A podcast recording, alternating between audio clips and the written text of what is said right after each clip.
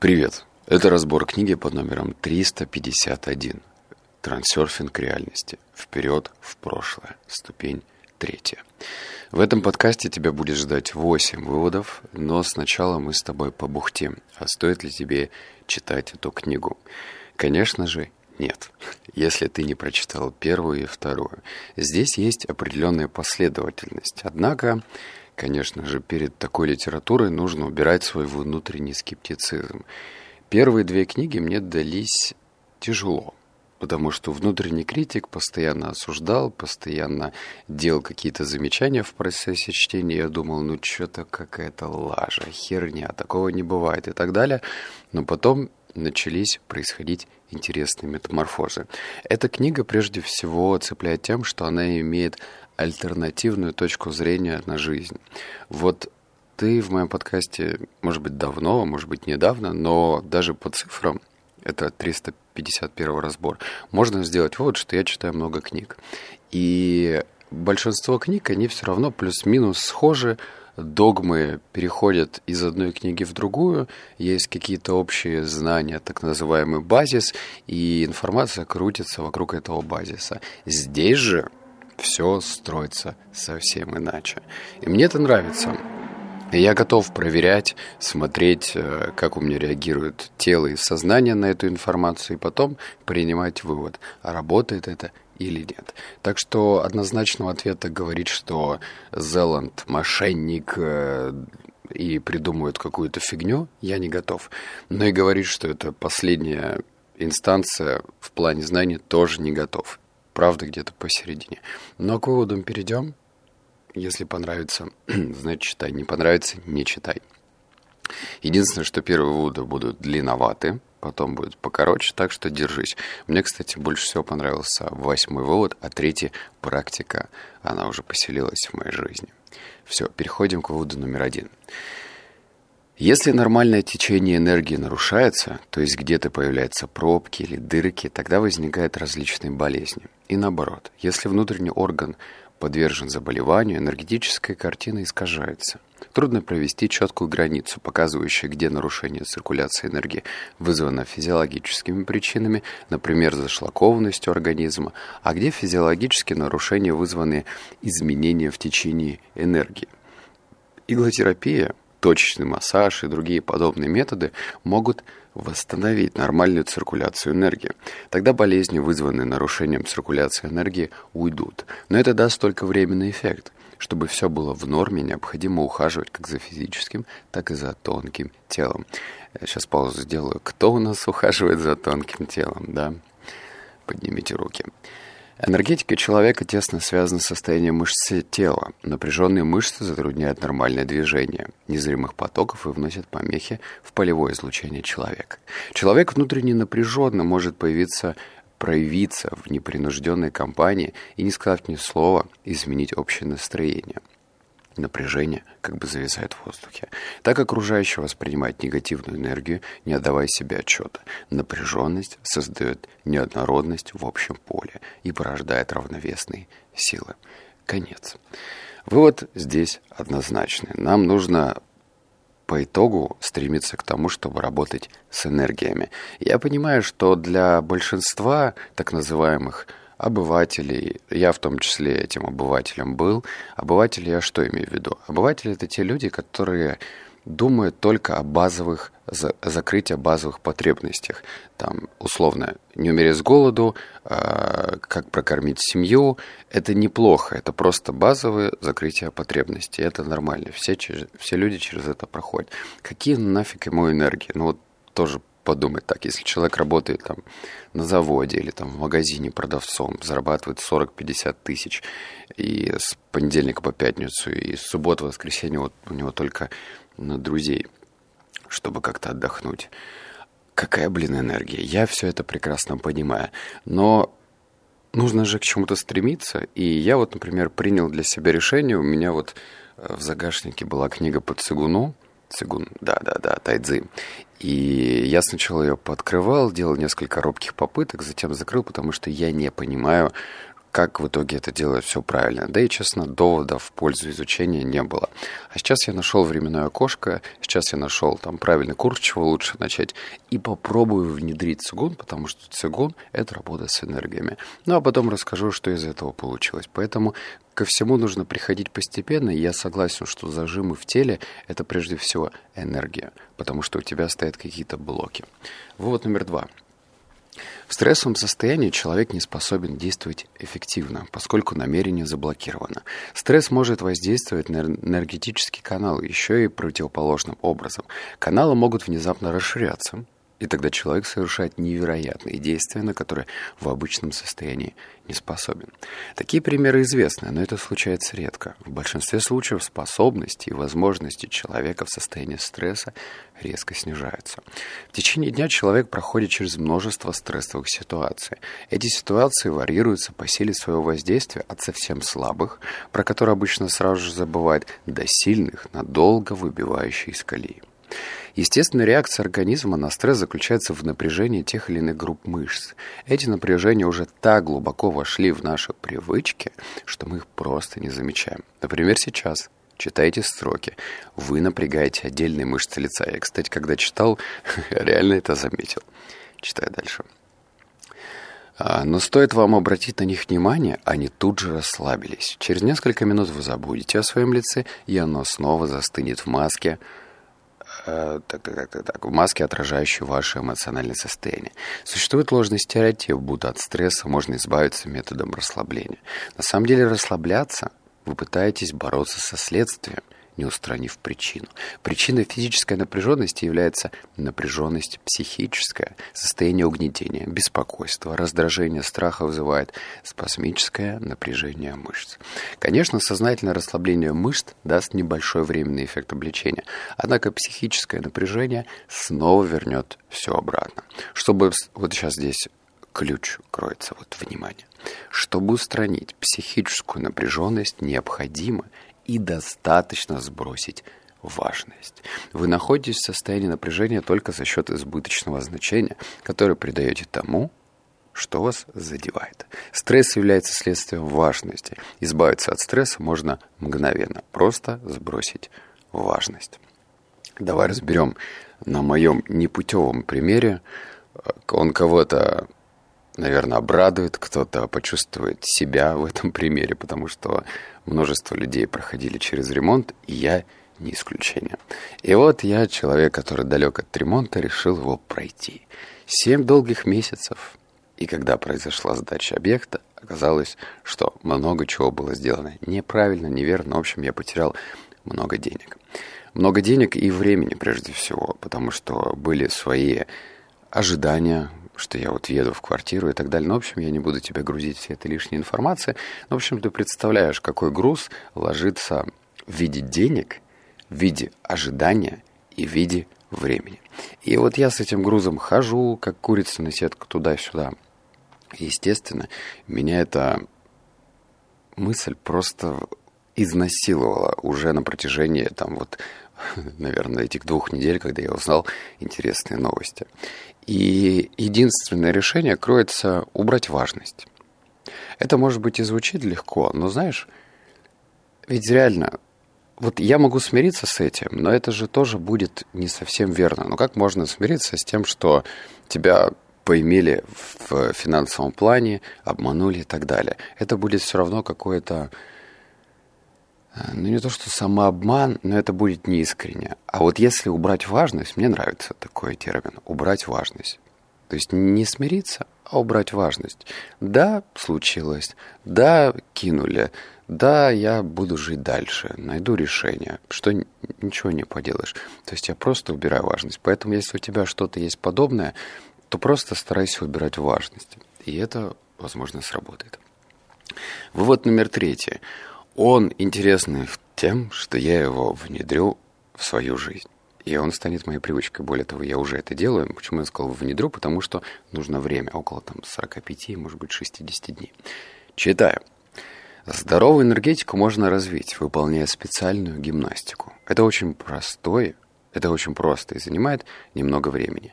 Встаньте прямо. Как вам удобно, не напрягаясь. Делайте. Ну, конечно же, дальше я тебе читать не буду, потому что у меня должна сохраняться интрига. И чтобы сохранить эту интригу и поделиться с тобой этой специальной гимнастикой, которая настроена на возобновление твоей энергии, нам нужно с тобой собрать 500 комментариев. Ты можешь, ну, естественно, осознанных, не надо смайлики там ставить или еще что-то.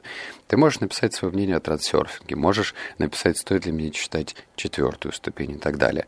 Но напиши, если ты хочешь получить эту специальную гимнастику, которую я, кстати, делаю на светофоре. Я нашел специальное место, когда я могу это делать не в ущерб своего времени. И это работает, это очень эффективно.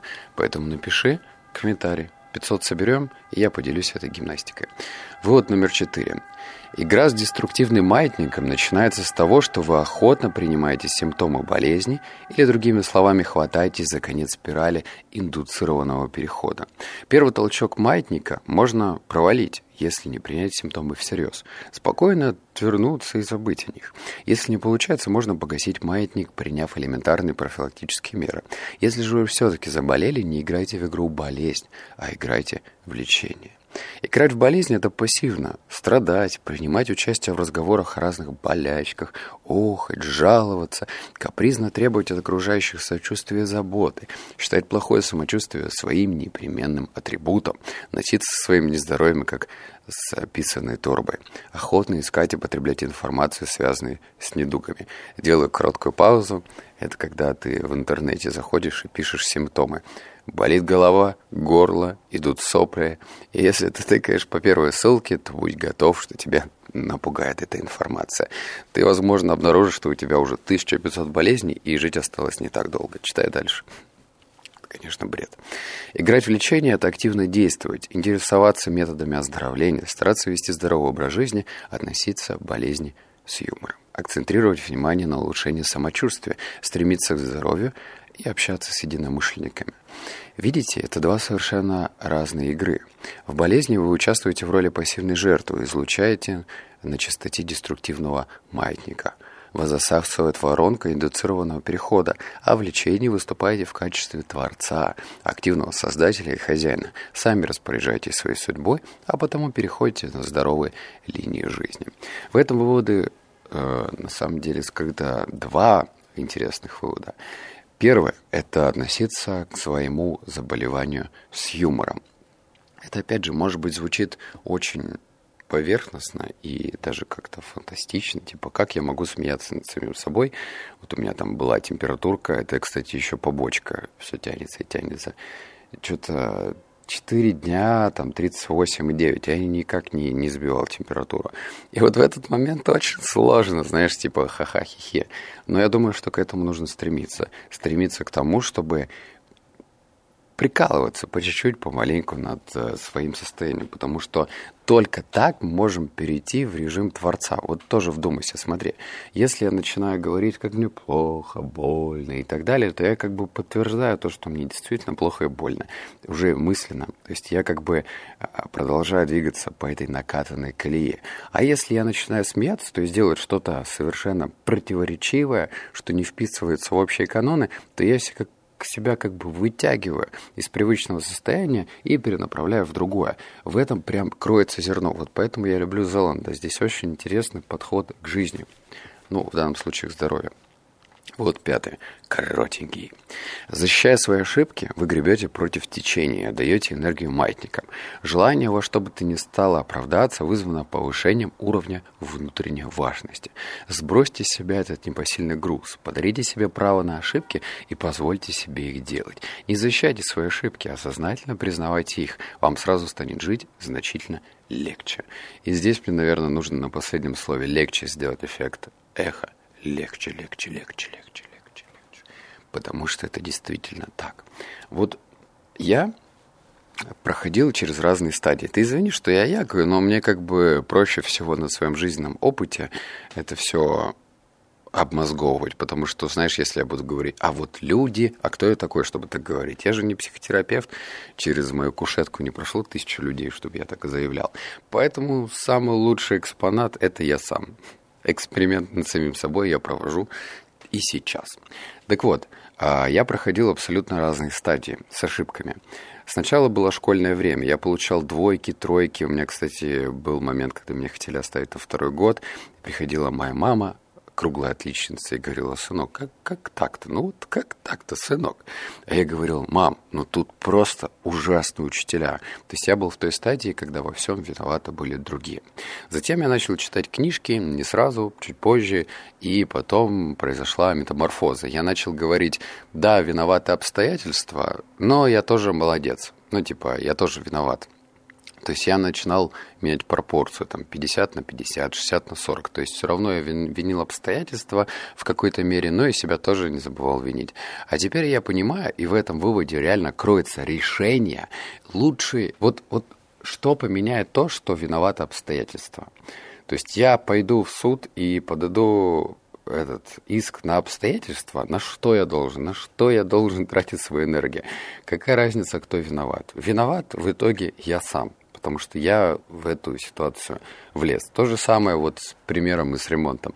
Я могу сейчас взять э, роль первого типа и сказать, виноваты они, материалы были плохие, прораб, дизайнер, авторский надзор. А второй тип людей я скажу, ну, блин, я, конечно, профокапил, сам выбрал их, и вот...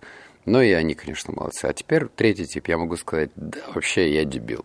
Ну, был ремонт, ну, получилось так себе. Идем дальше. Это моя ошибка. Все, и мне легче, реально легче. Я же сейчас с тобой не это не играю, я говорю как есть. И вот это самое время поставить лайк, если я уже сделал твой день лучше. У нас с тобой такое правило игры. Если делаю твой день лучше, через свой подкаст, ты, пожалуйста, не забывай ставить лайк в Телеграме. Вывод номер шесть. Парадокс заключается в следующем. Чтобы обрести уверенность, нужно от нее отказаться. Стены лабиринта сделаны из важности. Выходите по лабиринту, пытаясь избавиться от неуверенности и обрести уверенность. Так вот, уверенность – это химера. Это еще одно изобретение маятников, ложный мираж, ловушка для важности.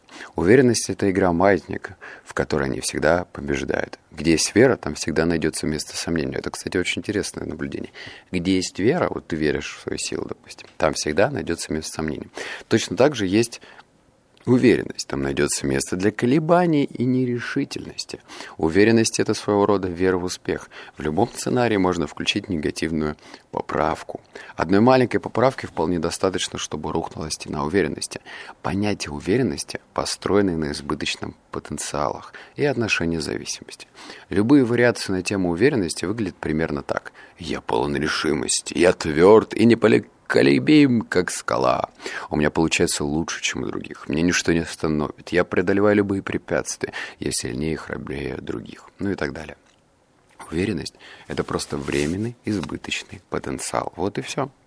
В какую бы упаковку вы ее не облекали, она останется всего лишь избыточным потенциалом. Даже самообладание есть не более чем временное нагнетание напряженности. Ведь уверенность это неуверенность с обратным знаком. И тот и другой потенциал требует затрат энергии, и первый потенциал будет неотвратимо разрушен равновесными силами. Поэтому погоня за уверенностью такая же бесплодная, как погоня за признанным счастьем, которое маячит где-то в будущем.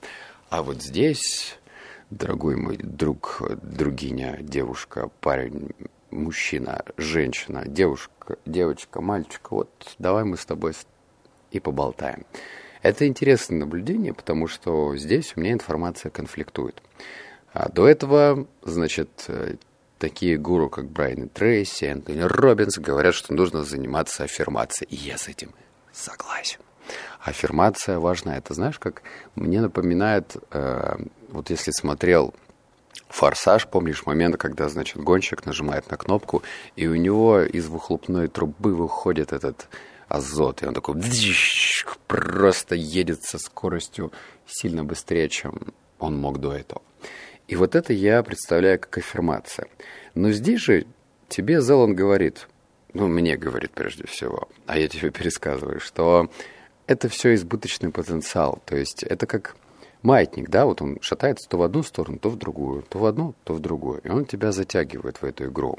И главный секрет, чтобы избавиться от этого маятника, а все в жизни это маятник, чему придаем значение, то нужно не придавать этому значения. Вот так вот. То есть не думать, какой ты уверенный или не. Ты должен думать, что ты пустой. Вот. Это тоже интересная точка зрения, и буддисты скорее ее и придерживаются.